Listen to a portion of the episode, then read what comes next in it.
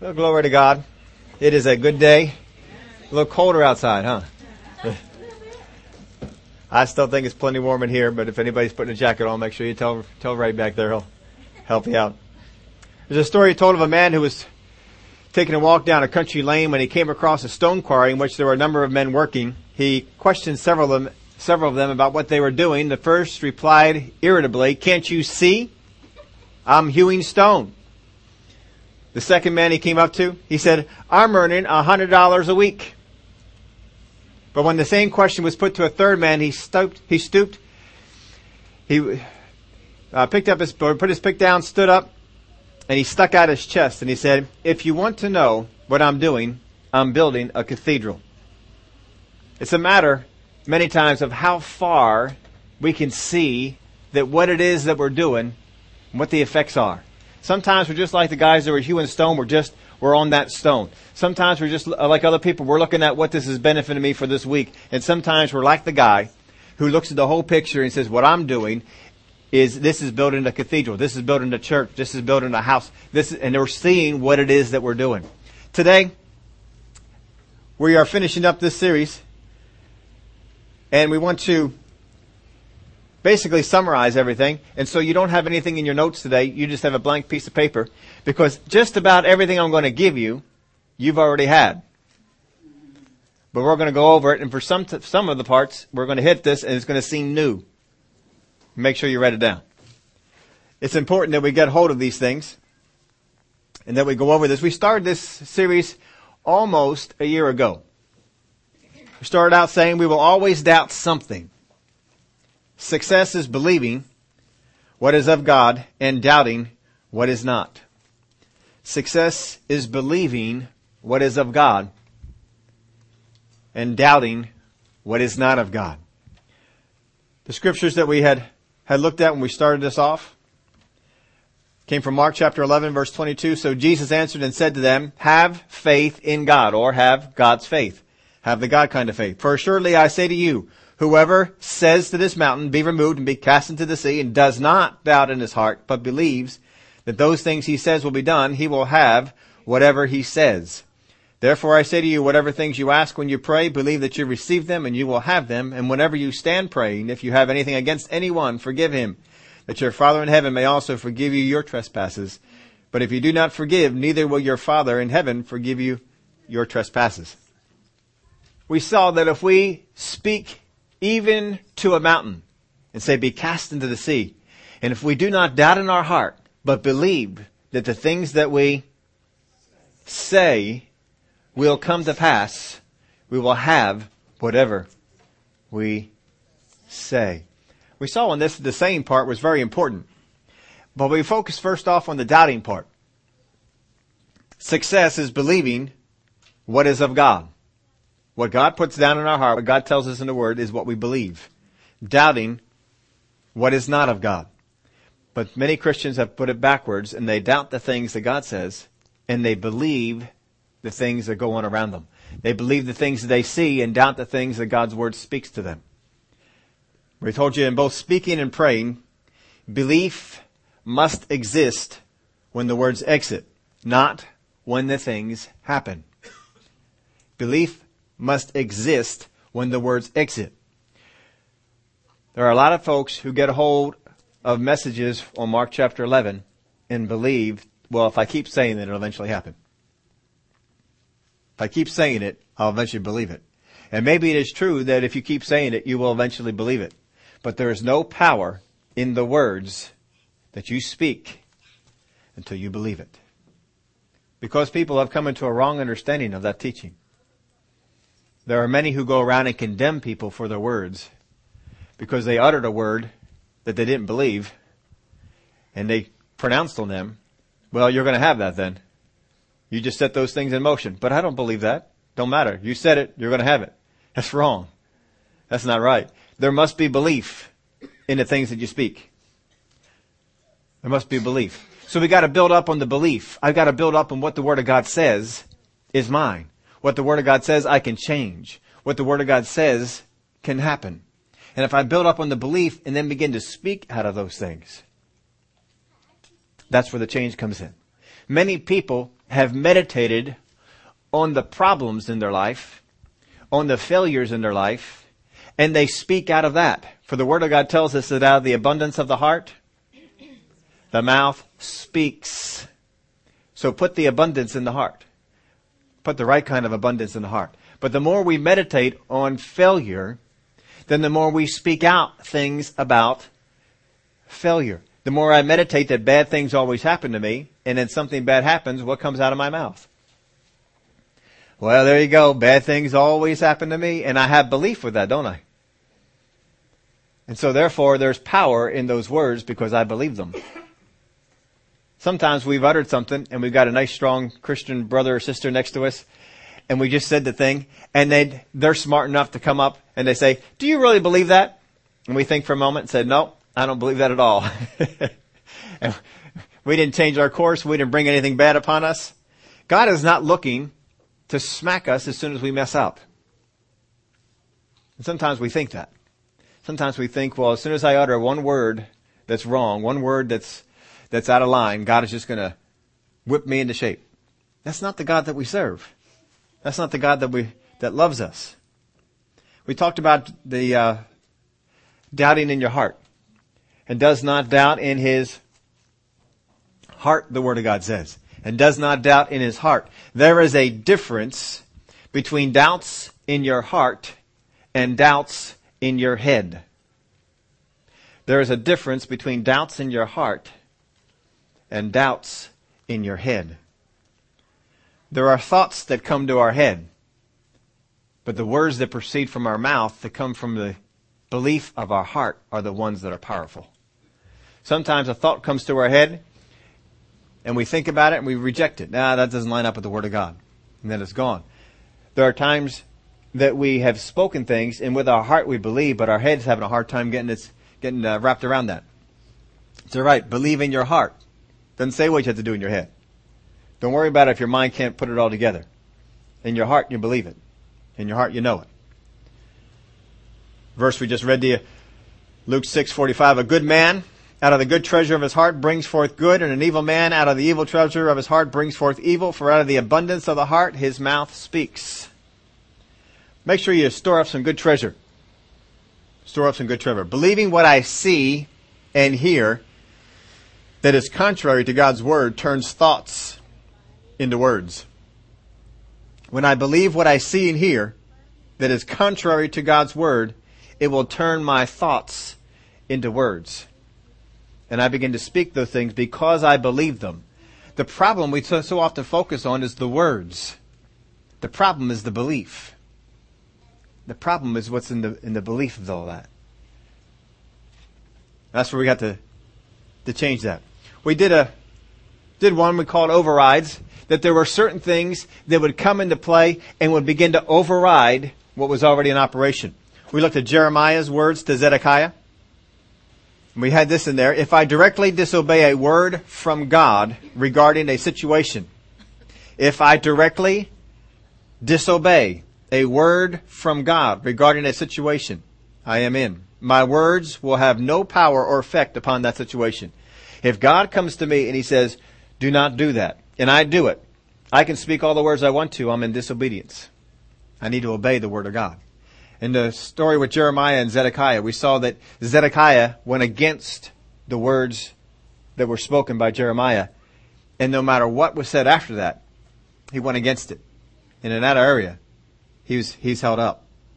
We gotta make sure we get in obedience. Sometimes we have been in disobedience in an area of our, of our life and God has been dealing with us on it. And we've rejected His dealings. But then we see the bad results from it and we want to speak out over those things. And I, I command that these things go. You stop, you, we, we command these things and do all sorts of stuff, but we disobeyed. What do we need to do first? Repent. Change the course. Get it right. And then you'll have power to speak to that thing. We went into a looking at Peter. And we saw that Peter kind of did some things that were against this teaching because we, we, we took up the idea of what happens when we speak to something and nothing changes. Remember we asked y'all, how many times have you spoken to a situation and it didn't change? I think we titled that one, but I said it. But I, I went out there, I spoke against it. But I spoke to that thing. But I said this. But I commanded that. But I talked to that mountain. But I spoke to that tree. But I cursed that thing. And nothing changed. Nothing happened. Well, we saw that happen with, with Peter. When Jesus told Peter, when he told all the disciples, this night, you're all gonna forsake me. And out of all of them, Peter was the bold one. You know, they all said, no, no, no, we won't do that. But Peter said, oh, no, no, no, not me. No, I'll go, I'll die for you. And Jesus turned to him and says, Peter, you're going to deny me three times before the cock crows. And he denied it even more fervently. He's speaking the right words, right? Does he believe those things?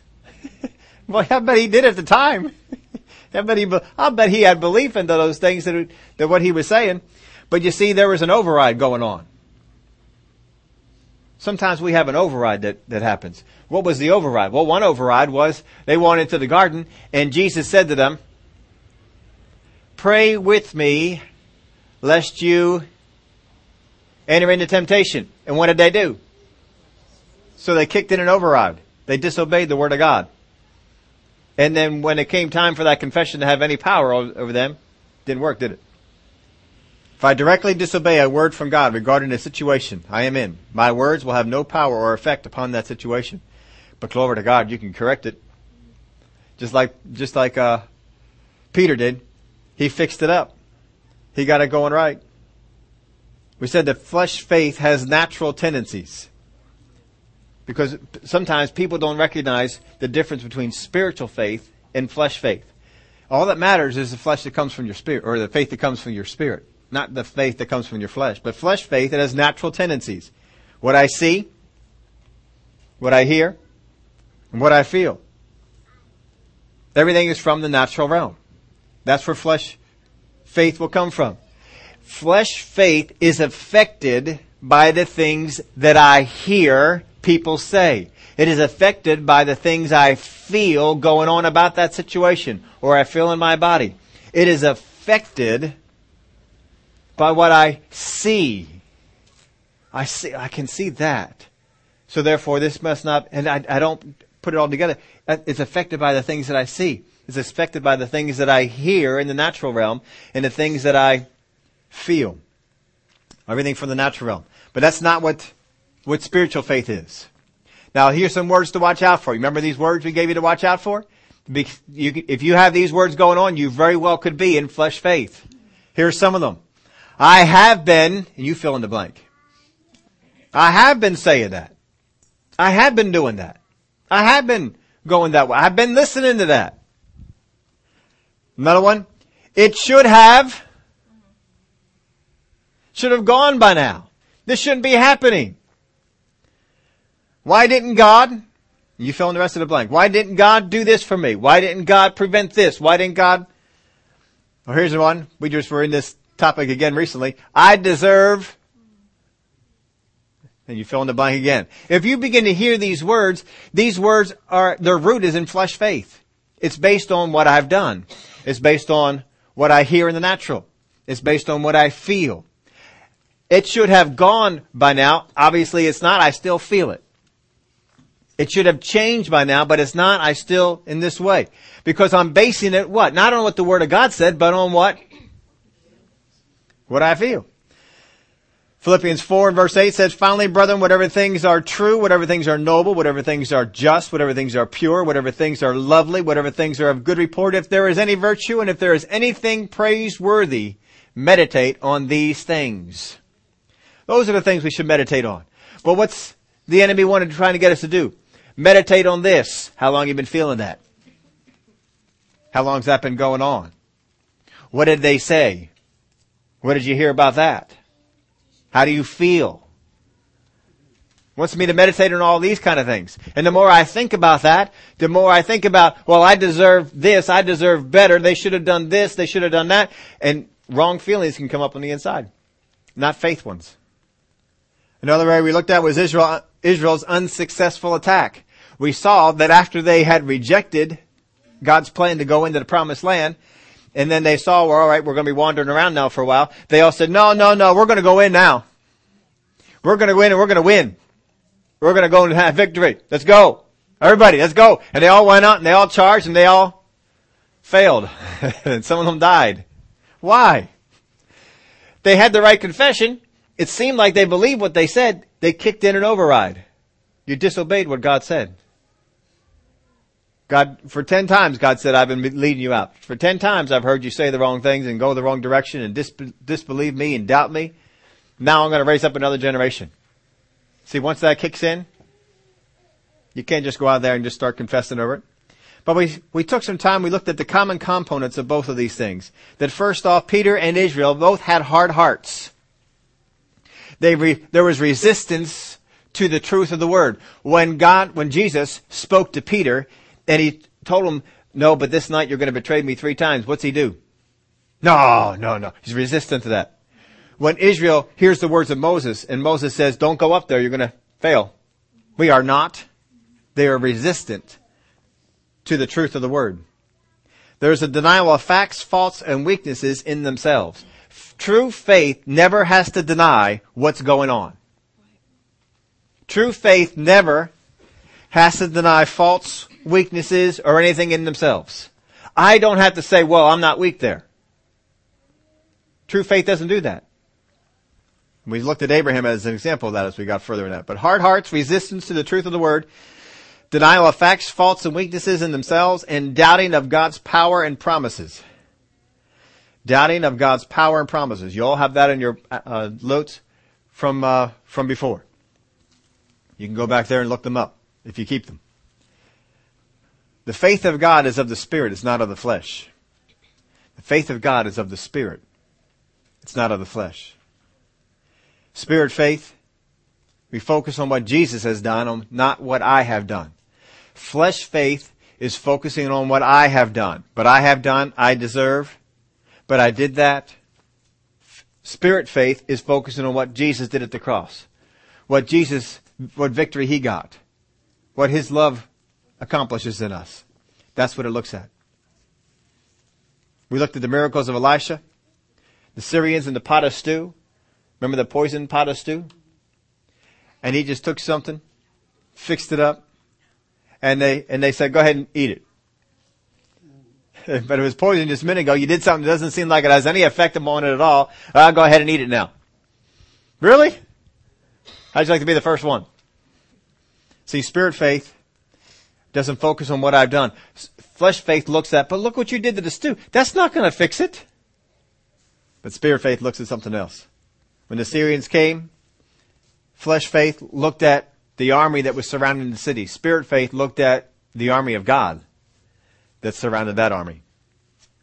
Looked at later on, faith and believing is not so much a matter of persuasion as it is one of obedience.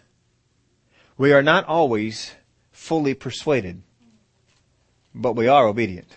We can be obedient. I may not be fully persuaded. Well, God, I don't know about that. Is, is that really gonna, alright, if you said it, I'll go ahead and do it. If you said it, we'll go ahead and do it that way. But I'm not fully persuaded. But it doesn't matter. Did you obey? You gotta obey. Father God, I trust you on this one. I mean, how many of you think that Moses understood how striking a rock was going to bring water out of it? You think he was persuaded? Oh yeah, we can just go around striking rocks. Everybody get, get a stick, strike a rock. No, but he was obey, obedient to it. He obeyed it. And then things happened. And that's what we have to do. We then spent a number of weeks on this thing of recognizing tendencies. If I understand the tendencies of those who went the wrong way, I can recognize them in myself.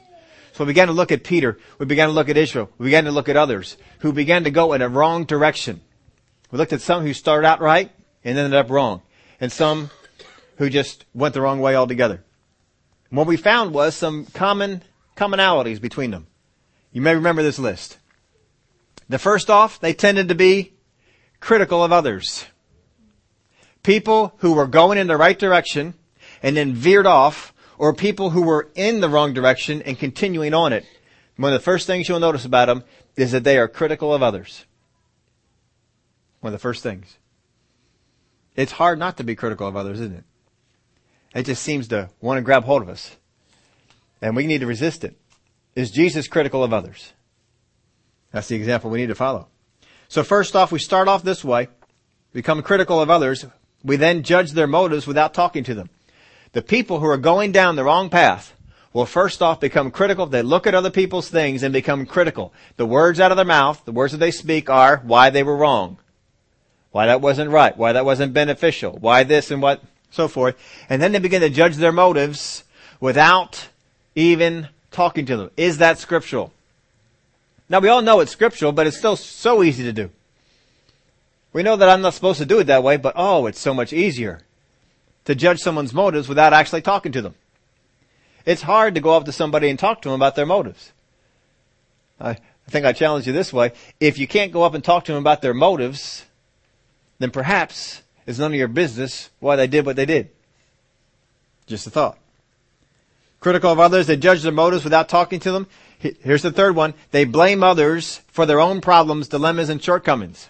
If they keep on going down that path, they become critical of others, they judge their motives without talking to them, they blame others for their own problems, dilemmas, and shortcomings. If you don't have a job, if you don't have a good job, if you're not getting paid enough, we look at other people, we blame them for it. If we don't have this, we look at other people and we blame them for it. If they would have done this, if only they would have behaved this way, if only they wouldn't have said that, if only they wouldn't have gone that way. We blame others for our own problems, dilemmas, and shortcomings. We can't, these, these folks just don't stand up and say, you know what, that's just not something I'm real gifted at. God hasn't really given me the ability for that, for that one. But He has other people in the body of Christ and thank God for them. You don't hear those kind of words out of them. Generally, if somebody else is better at something than they are, they generally pickle them and put them down. Critical, judge the motives without talking to them, blame others for their own problems, dilemmas, and shortcomings, and justify their own actions to those not involved. They justify their own actions to those not involved. This sound familiar? Remember us going over these kind of things? They go and they pull other people around and they say, this is why I did this thing. They don't need to know it, but they're going to justify their own actions to those who are not even involved. And they do this all the time. And then they get to the next one. And we saw a couple examples in scripture where people did this and hit the fifth step. Not everybody hits the fifth step. Boy, you hit the fifth step, you were really caught up in this. Here's the fifth one. They recruit allies. They recruit allies. Now you go down this direction, folks, you are out of spirit faith. You are in flesh uh, of all get. I mean, if you start off in flesh faith, now you're just flesh. There's no faith involved in it at all. You're just in flesh. See, if we're in faith with the things of God, we're not doubting or fearful. Because fear is the opposite of faith. And it's,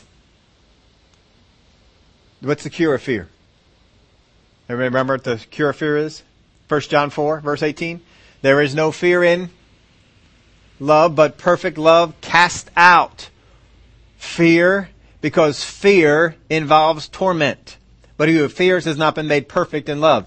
If I am in fear, I'm not in love. If I get in love, fear's gone. Fear cannot stand before love. Can't stand. If I'm in fear about a thing, I need to walk more in love. I need to understand the love of the Father. I need to understand His love working through me. If I understand those things, the fear is gone. It can't stand. There is no fear in love, but perfect love casts out fear because fear involves torment. But he who fears has not been made perfect in love. So these tendencies, these five tendencies we gave you, these five steps that people take, they are not tendencies of one walking in love. And those tendencies pull you further and further from the walk of love. First off, start not being critical. That's not walking in love. You go back to 1 Corinthians 13. What's it say about love? Love is patient, kind. It just keeps on. Love bears all, hopes all, believes all. That's not that tendency. So the devil wants to get you going down the wrong road. He gets you going down that road. He disarms you in the area of faith, spirit faith, and therefore you are rendered powerless. We summed it up this way. That those who follow this way tend to be, first off, they criticize, they judge, they incriminate, they self-justify, and recruit. They criticize, they judge, they incriminate, they self-justify, and they recruit. And they tend to be doubters of the things of God. They tend to be doubters of the things of God. We then went on to another area and looked at Jesus' words to the paralytic when he said to the paralytic, Son, your sins are forgiven. Remember he said that? And the Pharisees didn't like that, and some of the scribes were sitting there and reasoning in their hearts. Why does this man speak blasphemies like this? Who can forgive sins but God alone? But immediately when Jesus perceived in his spirit that they reasoned thus within themselves, he said to them, Why do you reason about these things in your hearts? We define the word reasoning as the act or process of a person who reasons, the process of forming conclusions, judgments, or inferences from facts or premises. The reasons, arguments, proofs, etc. resulting from this process. Now the Greek word here means to reckon thoroughly, to deliberate by reflection or discussion, consider, dispute, muse, reason, or think. That's what the Greek word means. When things are said, when somebody speaks something and it is outside the scope of my understanding, either reasonings or faith will take over. Now let me tell you what it, what it means here. There's all kinds of things that go on in your house that you do not understand. How many of you understand how a microwave oven works? Do you, I mean, you understand the principle, I guess, that microwaves are shot through your oven. And you understand that don't put metal in there. Because it makes things go bad. Sparks fly and every once in a while we we put something metal, not intentionally trying to test it out, just accidentally forgot something, put something metal in there, and we saw firsthand, mm don't do it. Now I don't know why, because when I'm looking at the microwave, I don't see anything happening, do I? I don't see microwaves flying through the air. I just know if I put the plate in, I hit the button, it comes out hot. I don't understand all that it does in, in there. I, I'm not a microwave oven maker scientist or, a person who does all that. I, I, don't, I don't do that. So when I, when I put that in there, a couple of things are either going to go on. Either one, I by faith take it that it's going to work. And I don't sit there and reason out at all. I don't sit there every time I do it. Now how is this going to do this again? Where are those microwaves coming from? Do I have to refill the microwaves? Do I have to go to the store and buy microwaves and put them in some special compartment so that it has microwaves to shoot out? I don't understand how the microwaves are going on? It, does it wear out eventually where there's no more microwaves? Does it pull them out of the air? Do I need those microwaves in the air that it's pulling out? And if I begin to reason all these things out, I come to conclusions that are off base, aren't they? Because my understanding is off. So I either can reason out and not use the microwave. How many of y'all know some people who reasoned out and didn't use the microwaves? I don't want one of those things in my home. There's no radiation coming in here. I'm not eating that radiated food. And they've reasoned out and they're not going to do it, right? But there's other people who take it by faith and just put the food in, comes out hot. Put the popcorn in, oh glory to God, making popcorn in a microwave, how much better is that? Than any other way to, to try and do it, oh, it's just good, you just put that bag, now it just comes in a bag. Put the bag in there, hit the button, a lot of microwaves now have popcorn. Hit the button for popcorn, it figures it all out. Just hit the button, out comes popcorn. Oh, yeah, there you go. I mean, that's nice. We don't sit there and have to reason it out and figure it out. We just believe it. That's just going to work. It's just going to go. Most of us have no idea how our car works. And so we just get in and what do we do? Turn the key and go. Do we sit there and figure out what's going on? How's this happening? Because if we figure it out and we understand that there's a whole mess of explosions going on under the hood right now. Explosions! Gasoline is being exploded. Gasoline is being exploded! And we can get ourselves into fear and reason that, well, if gasoline is exploding in the engine and that explosion goes all the way back to the gas tank and the gas tank blows up, I'm a goner. I could die. And so then we just leave the car parked out there in the driveway because we're fear of, of dying. Why? We've reasoned it out in our heads. Wrongly. but we, didn't we reason it out in our heads? We, we went beyond the part of our knowledge and understanding. We turned that thing on and got in fear. Well, we don't need to do that. We need to walk in a place of faith. But you are in your Christian walk, you are going to come into places, come into things that go beyond your understanding. Will you operate in faith or you, will you operate in reasonings? When Jesus said to the paralytic, your sins are forgiven, it went beyond the realm that the Pharisees understood. So they began to reason. What did the rest of the people do? By faith accepted it. Well, glory to God, his, his sins are forgiven.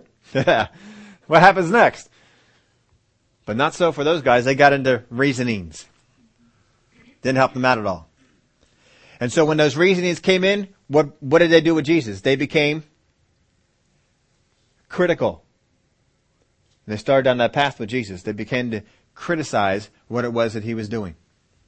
When I allow criticism to permeate my thoughts and words, it not only corrupts what I hear, but also what I see. See, this is the downside in it. When I allow myself to begin to criticize the people that are around me. And how many you know there are certain people in your life that deserve criticism? You'll have some of those in your life. I mean, they deserve it. Maybe I'm not supposed to criticize, but they deserve some criticism. I mean, they're just really messing some things up. They're just not doing things right at all. It's bad. But as soon as I begin to do this, and I begin to follow down this path, I don't, I judge their motives without asking them. As soon as I begin to follow down this path, what happens is I corrupt my meditator. I corrupt my hearer.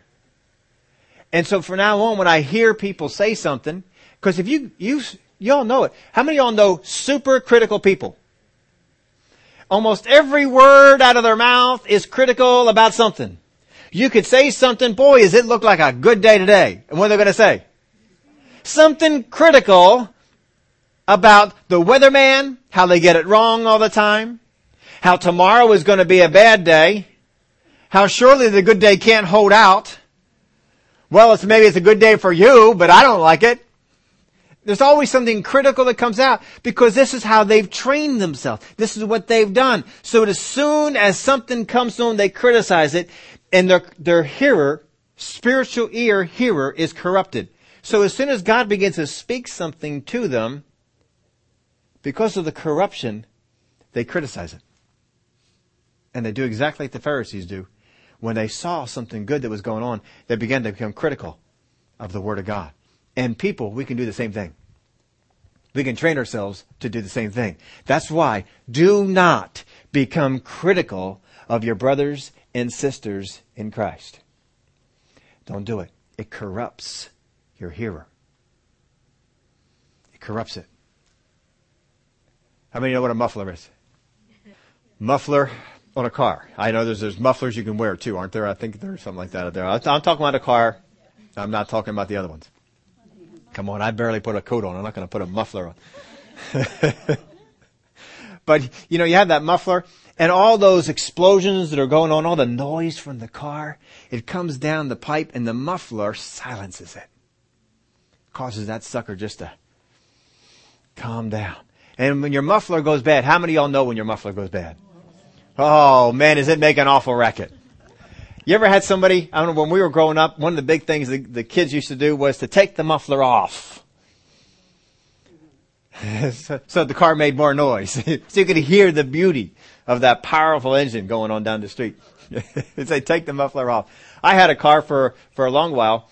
You know, the, the Ford Probe I had was a phenomenal car, but it ate mufflers for lunch it just destroyed mufflers. That's one of the things that the, the, car would do. It just ate them up. And so after I got rid of the first one, I went to a place that had a lifetime guarantee and bought a new one. Lifetime guarantee. Had that car 16 years. I was in their shop a lot. And they had to keep replacing it. Of course, I found out they only guarantee the muffler, not all the other stuff. All the other pieces up to the muffler, you got to keep buying them. That's just the muffler. Saved me about 80 bucks, but I kept having to buy all the other parts. And it just kept eating these things up and eating these things up. And, and once that thing became corrupted, then the sound that came from the car's engine changed. It changed. But the sound has always been the same. It just changed because the muffler became corrupted. It became corroded. When you allow your hearing to be corrupted by criticalness, then when God speaks to you, that same criticalness takes His sound and changes it to where it shouldn't be changed. It wasn't that nice purr that you had in there. That nice, oh, there's a nice, sweet voice from God. Now it's something different. We don't want to do that. Criticism will, will take you down that way. And the devil knows this. That's why he loves to take people down this way. And they'll, they'll feel justified by it. Well, they're a brother or sister not walking the way they're supposed to be walking. They shouldn't be doing that sort of stuff. Not saying that you can't find fault in people. I'm saying if you do, take it the, do it the right way. Take it to the person. Deal with them in themselves. Don't be going over to sister whoever, brother whoever. True faith is based on hearing the things of God, not seeing. True faith is based on hearing the things of God, not seeing the things of God. If you corrupt your hearer, their ability to hear from God without criticism polluting it, if you corrupt it, you have problems. What happens is I've I become a qualified judge of everything I see and hear. And you watch a person who picks up this critical spirit, picks up this criticalness, and they keep on going. They follow that path we gave you. If they keep going that way, pretty soon they become a qualified judge of everything they see and hear. Everything. Whatever goes on, they are a qualified judge of it. And they always speak out what their judgments are. They become unteachable in their hearing and unsubmitted in their living, and unquestionable in the scene. They've uh, put blocks up, and they don't realize it. They become isolated from gifts, from believers, and from the Holy Spirit. You get that critical part going on enough, you will become isolated from other believers. You will become isolated from the gifts that God has put in the body of Christ because they don't come through a perfect vessel. And isolated from the words of the Holy Spirit. My spiritual faith weakens and my flesh faith rises up. Why? Because your spiritual faith is getting no food. The only thing that's getting food is flesh. Now belief is based on my understanding. The only thing I'm going to have faith in is the things that I understand. Because once I get beyond the area where I understand, reasonings kick in, criticalness kicks in. Belief is based on my understanding of what I see and hear. We then looked at Abraham in the one called Consider Not. In Romans chapter 4 verse 19, and not being weak in faith, he did not consider his own body already dead, since he was about a hundred years old in the deadness of Sarah's womb. He did not waver at the promise of God through unbelief, but was strengthened in faith, giving glory to God, and being fully convinced that what he had promised he was also able to perform, and therefore it was accounted to him for righteousness. He starts off and not being weak in faith. If you do not, if you, to not do as Abraham did, will make you weak in faith. We have to do like Abraham did. First off, he considered not. Now we looked at that and spent some time on it. There's two ways that you can look at the way the Greek is made up. One was that he didn't even consider that he was dead.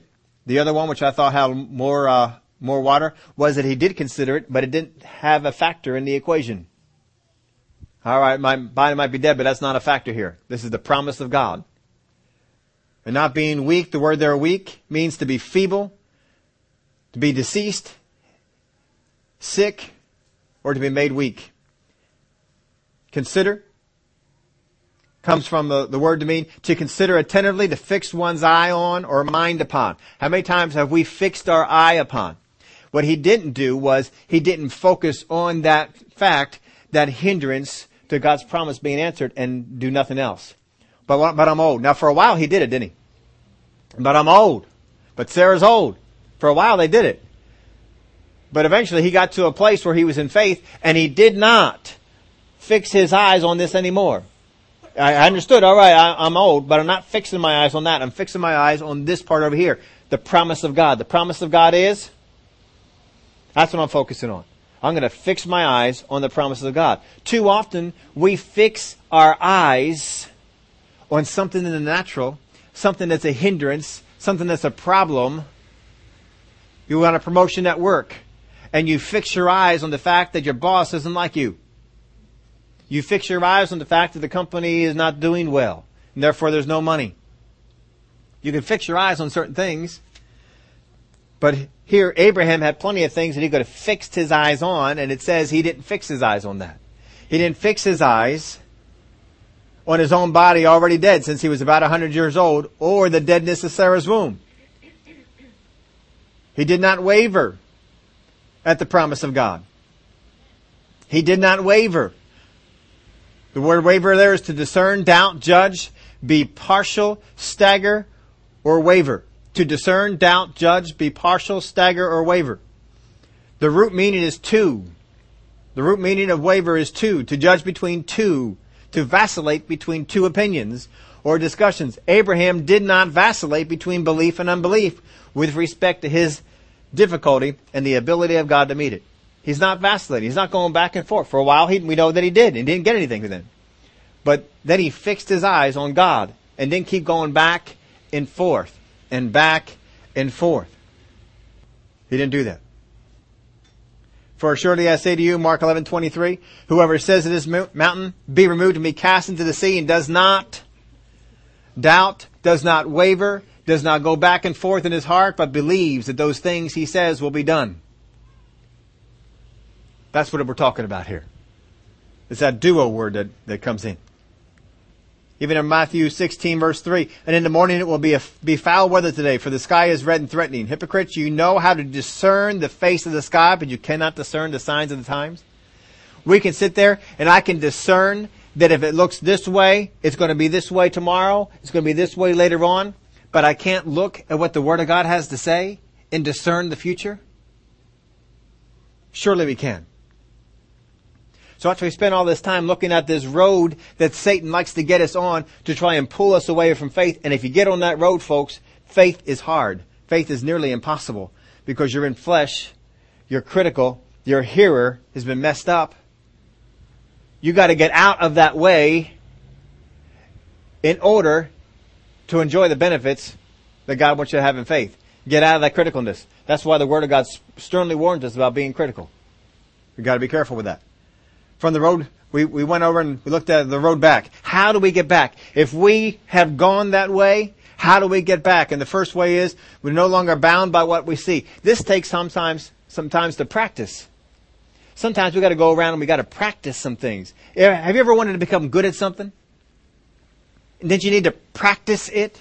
Didn't you need to do it over and over and over and over? Oh, I didn't get that right. All right, I'll do it again. And you do it again and you do it again, and you do it again, and you do it again till you get it right.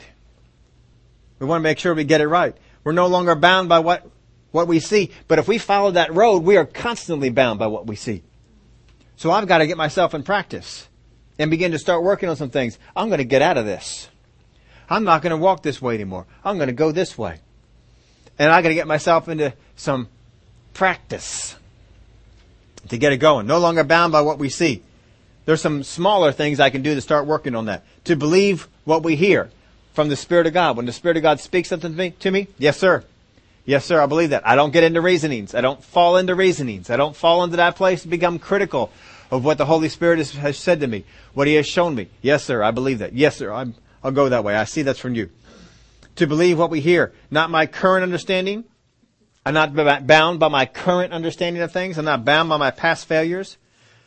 Not what I've seen with my natural eyes. I have to get out of that. I have to walk a different way. I have to let God paint a picture for me that what I see in the spirit overcomes what I see in the natural. I have to let Him speak things to me in my spiritual ears that overcome the things that I hear with my natural ears. How many of y'all are hearing things with your natural ears that tell you gloom, despair, and agony on me? old Hee-Haw song, I think it was, wasn't it takes some retraining. I gotta retrain myself to do that. I gotta go in a different direction. We looked at with the heart. When our faith is right, our heart faith, our confession is what is promised. When my faith is right, when I'm in spiritual faith, not walking that critical way, my confession is what is promised. When my faith isn't right, when I'm in head faith, our confession is what is promised and or. It's not just what is promised anymore. It is what is promised and or. what is seen, what is felt, what has happened in the past, what others say, what I fear. So we'll say this. Well, all right. Well, God promised me that all the things that I do, everything I set my hand to will be successful, but it hasn't quite gone that way. But that's not quite there yet. But I haven't quite walked into that yet. God has called me to be the head and not the tail, but people at work keep putting me down. People at work won't let me get ahead. See, that's when you're in head faith. You can tell right there, you're head faith. Head faith is just like Abraham did. I think we used him as an example and went through this. God comes to Abraham and he declares the promise. And Abraham says, what good is that to me when I don't have an heir? oh, sure. I'm going to be a father of many nations. Oh, sure. I'm going to be blessed and riches. But what good is all that to me if I don't have an heir? If no one born to my house is not an heir. What's he doing? Confession? Promise? Okay, but I don't have any kids.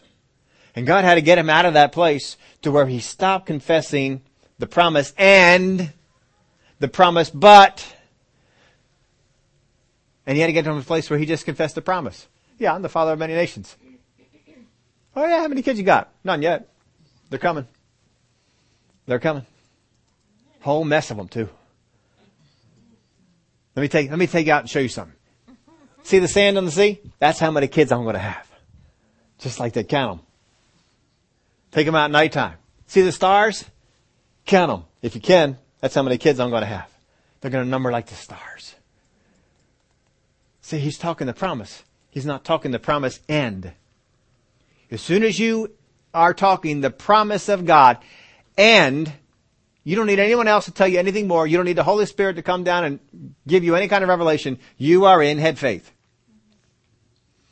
And we told you for a period of time we made it a, made it a purpose. We're going to get you out of head faith and get you into heart faith. And I want you to have that understanding of what head faith was, what heart faith was. We looked at, at uh, Peter when he was walking on the water. And then he began to sink. And Jesus said to him, and Jesus' words to him were real telling for us.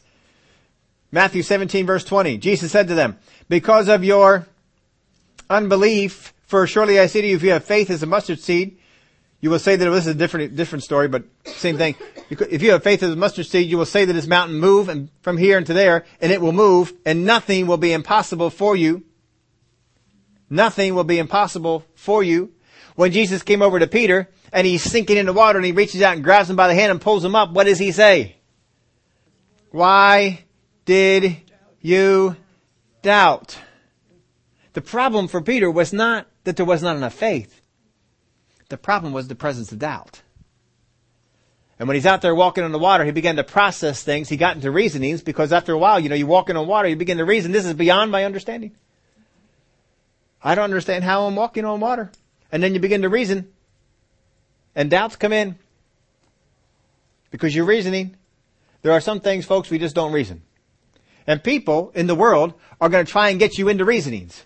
You're going to go out there and say what the promises of God are for you, and they're going to get you, try and get you into reasonings. They're going to throw things out at you. Try and get you into reasonings. And you know what you need to do? Just declare the promise of God. You are not going to make them understand because their spiritual ears are corrupted. They become critical. If you don't have God in this world, folks, it is very unlikely that you have not fallen into a critical spirit. God is the one that preserves you. Enemy loves pulling you down this way.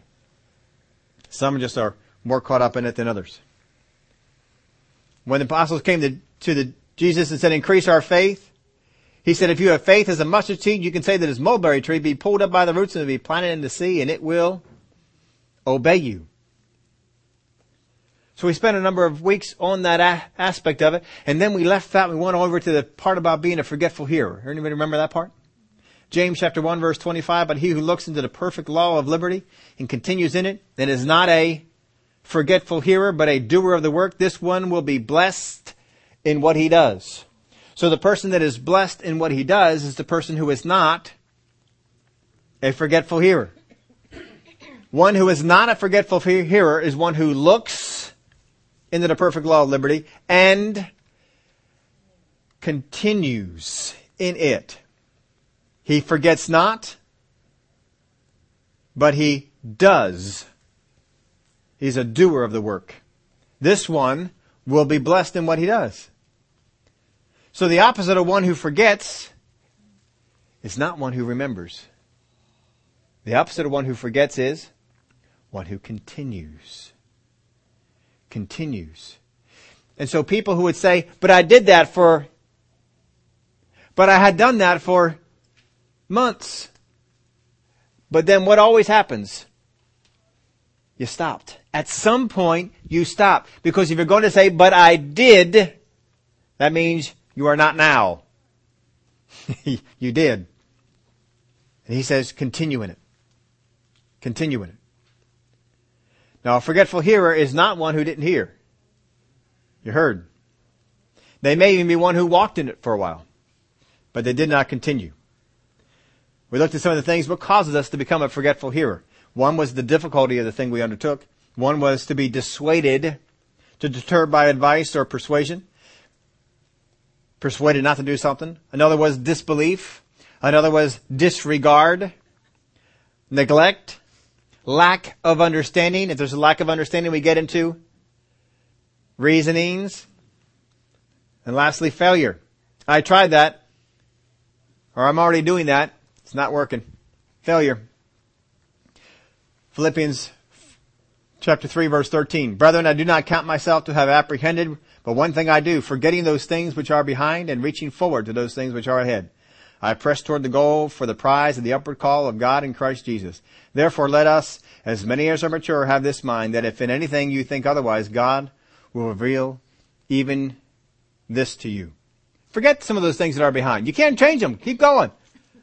You may have had faith failures in the past. You may have had times like Abraham where you had the promise of God, you kept confessing the promise of God, but you kept grabbing hold of areas and reasonings because of things you didn't understand, or you have, you were confessing, but confessing and forget those things that were behind. Press on. Press on. We then went into, have to spend a number of time on, on that. We went into ex- expectation. We had to look at godly expectation. Godly expe- expectation had a couple of things for it, and we related it to a weather report. Remember that? If they're giving you a weather report and you're looking forward to that weather report, right now we're looking forward to a weather report of 82 degrees and sunny. Anybody looking forward to that weather report? Tomorrow, 82 degrees and sunny. I didn't say higher. I'm looking forward to like 95. Oh, yes. I love heat. I just love heat. Doesn't, doesn't bother me. But 80 is nice. You know, it's not even 75. You know, that, that, that's all comfortable stuff. It's, it's, but you look at that weather report. Now, there's surely no one in here is looking forward to the weather report of two feet of snow and plummeting temperatures, right? Joe over here is looking forward to that. He can come over to my house and yes. dig us out too. Now we don't always look forward to those things, but when we when we hear something and we're looking forward to it, there is anticipation. There is belief. If I believe that weather report is, is true, I mean, I anticipate it. I believe it's going to, it's going to be 82 tomorrow. I know it. They said it. There's confession. I go around and tell people, don't I? Don't, I don't just keep it to myself. Did you hear what the weather is tomorrow? Oh, it's going to be a beautiful day. There's declaration. I'm declaring it. It is, it is going to be this way tomorrow and I'm making plans. I'm going to the beach. I am going to the beach because it's going to be 82 tomorrow. And then there is desire. Isn't there desire? Don't we long? Oh, I am looking forward to that thing coming. Hmm. But see, godly expectation are the same thing. There ought to be anticipation. A lot of times we say that we are expecting godly things to happen, and if there's anticipation on your face, I wouldn't be able to tell it. There, there doesn't seem to be much belief that you think that thing is going to happen. I don't see you confessing it to anyone. There's no declarations about what happens when it is 82. What are you going to do about it? Well, you know, just kind of go on. It'd be, no. These things ought to be there. Anticipation, belief, confession, declaration, desire. These things are a part of godly expectations. Godly expectations. And so we need to have those things going on. But sometimes, you know, the Word of God comes to us and we get an expectation and, and it's, it's just short-lived. We just don't have it for all that long. Sometimes we have been in doubt and unbelief for months and months and months, maybe even years. And we think one or two times confessing the right thing is going to undo it all.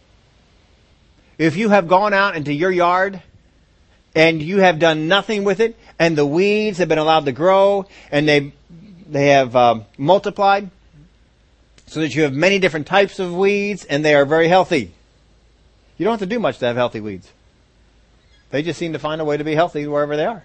It's the grass that's tough. So if you go out there and you neglect the yard for years, and then all of a sudden you decide, you know what, I want to have a good yard, so I'm going to go out and today I'm going to do this and tomorrow I'll have a good yard. That won't happen, will it? You got to deal with all the seeds that have been in there. You got to deal with getting rid of this, the these wrong seeds. You got to cultivate the good ones. You got to get in there and put in some some good fertilizer. Put in some good grass seed. Kill the stuff that's there you don't want. There's some rooting out that needs to go on. But we don't have the patience for that. No, I got to hear a faith message. Oh, glory to God, I'm going to change this tomorrow. you got to undo. There's some times and some seeds. We spent a whole lot of time. We looked at a lot of different stories on that. If you didn't, uh, don't remember those, they're all up there on the internet. You can go back over and check them on out. It's going back over here to Mark chapter 11. So Jesus answered and said to them, have faith in God. For surely I say to you, whoever says to this mountain, be removed, be cast into the sea, and does not doubt in his heart, but believes that those things he says will be done, he will have whatever he says. As soon as you get to the part where you believe that the things that you say will come to pass, you'll have it. It's the weed seeds that have been growing to keep that belief to come up, to keep the doubt going up. You gotta go after them. Weed those suckers out. Get them out of there. Don't keep, going in and being critical and follow down that path. Understand how that path affects you and how that path causes you to not have the Word of God of faith being able to be revealed in the inside of you. How that path causes you to be corrupted in your hearing. Straighten it out. If I say to this mountain, be removed, and be cast into the sea, and I don't doubt in my heart, it's going to go. Therefore I say to you, whatever things you ask when you pray, believe that you receive them and you will have them. There are some things we speak to. There are some things we ask for. The Word of God tells us that He has, He knows what we need before we, but we still need to ask. Because He has to have a right to do His will on this earth. He gets that by us asking. Because we are on this way, on this earth. And whenever you stand praying, if you have anything against anyone, forgive him. We spent the last number six weeks on this. If you weren't here for that, I hope you go back there, go up online. It's all there for you, free of charge. Don't cost you anything at all. Just download it, sit there listen to it. we'll Do whatever you want to. But get those uh, six weeks of this, of looking at what causes us to have anything against anyone. Because if the devil can't get you into the critical way, he's going to get you into this way to have you have something against someone, which generally, once he gets you to have something against someone, guess what? You're critical. And he's got you into that path. All this stuff ties together. So I want to spend a little bit of time here tying it all together. Because we've been on this a long time. This all has to do with your faith. All has to do with your belief. The devil knows how to undo it. You can understand his, his methods and stop him. Whenever you stand praying, if you have anything against anyone, forgive him, that your Father in heaven may also forgive you your trespasses. But if you do not forgive, neither will your Father in heaven forgive your tr- trespasses. Your prayers are hindered. We don't want our prayers hindered. We want the things that we speak to be obeyed by the things of this world, by fig trees, by mountains, by whatever else that we speak to. We know that the things that we ask, God will do. We have faith for it in His Word. Ask, and He'll do it. But if we are speaking things, declaring the promise of the God, but well, I know that God said, I am this, but we're in head faith, folks. We're not in heart faith. And God wants us to get to where we believe in our heart and do not doubt in our heart. The battle is in the heart, not in the head. Satan wants to get you to move into the realm of the head and battle there because he can beat you there. He, but remember the arena of the heart? You get him in the arena of the heart, you'll win there. If he pulls you into the arena of the head, who's got you beat. He's got you beat. Because you can't reason out all the things of God. It's beyond our understanding. We don't have to. Just with your heart, believe it. Don't get into reasonings. God's going to speak some things to you that are beyond your understanding. Abraham can come out and say, Dear Lord, how in the world can I have that many kids? Don't worry, it's beyond your understanding.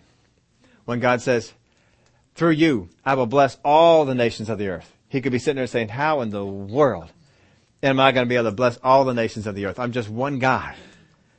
You've called me to have one land and be a nation here, and that's great, but how can I bless all the nations of the earth? That's beyond my realm of reason. I cannot figure that out. And he can get pulled right out of it. God didn't say understand it, he just said believe it. You don't have to understand the things you believe. You just believe it. Have faith like a little child. When you say that you're a little child, mommy, daddy's going to do that for you. Does your little kid try and figure out, well, how are you going to do that? No, if you tell them, tell that little one, we're going to do this, we're going to go there, do they try and figure it all out? No. They just go out there and they say what? Daddy said we're going to do it. Mommy said we're going to do it. That's all. They don't even understand. Well, how are they going to do it? I don't know. They just said they're going to do it. and if you try and get that child into the area of head faith in that, in that thing, and try and get them in a spot to try and figure it all out, well, how are they to, you know what's, no, they said they're to do it. Yeah. Cause how, how do you know that's to happen? Cause daddy said so. Right? That's what we need to get to with God. If it goes beyond our understanding, glory to God, just accept it. But be careful of the overrides. Be careful of the overrides. Don't kick something in the, in the bean when God has said something I have the understanding of. And God says, don't do that. And I go ahead and do it anyway. Kicked in some overrides. I hope we spend some time meditating on these things. Get this stuff down. This will help you out. The Word of God is a big package. It's not just a bunch of little teachings. It all works together It all fits together. I hope we can begin to see some of that. We're going to be moving on to some other things. And there next week we're going to be doing something different. But um, it's important that we don't doubt in our heart. And we have faith to believe. Do we understand the words that we say can be powerful if I have faith to believe in them? Amen. If there's no faith with those words, the words have no power at all. But if there's faith to believe those things I say, they'll come to pass. Whether the things be positive or whether the things be negative. Please understand that. If you have faith to believe it, you can bring them about. Because that's what the kind of power God has put into our words. Let's learn it more. Let Him help us understand. Would you all stand up me? Father, we thank you for the power of the Word of God. We thank you that those words have come down on the inside of us, that through the Holy Spirit we gain understanding of the things that you have spoken of the things that you say. But there's areas where you speak some things and we have no understanding. We resist the area of getting into reasonings, for they're just the seeds of doubt. We resist the area of falling into the criticalness of our brothers and sisters and what's going on because we've realized that just corrupts the path where faith comes by hearing the word. Father, I thank you for the help that you give us, that we can become ever more powerful, ever more influential in the things of faith. I thank you for it. What you have promised us, we believe. You don't care, you don't even say in there about what method we use. Just believe it. Father, I thank you that we can we can do that. You desire good things to come to your kids. You desire desire that the things that we do would be blessed. You desire that we be healed set free from things that would cause us to be in bondage. You don't care about how it happens. You just want us to be set free. The method doesn't matter. The end result is important to you. Father, we thank you that any method that we see in your word that we have faith for, we can bring about. We thank you for it. In the name of Jesus we pray.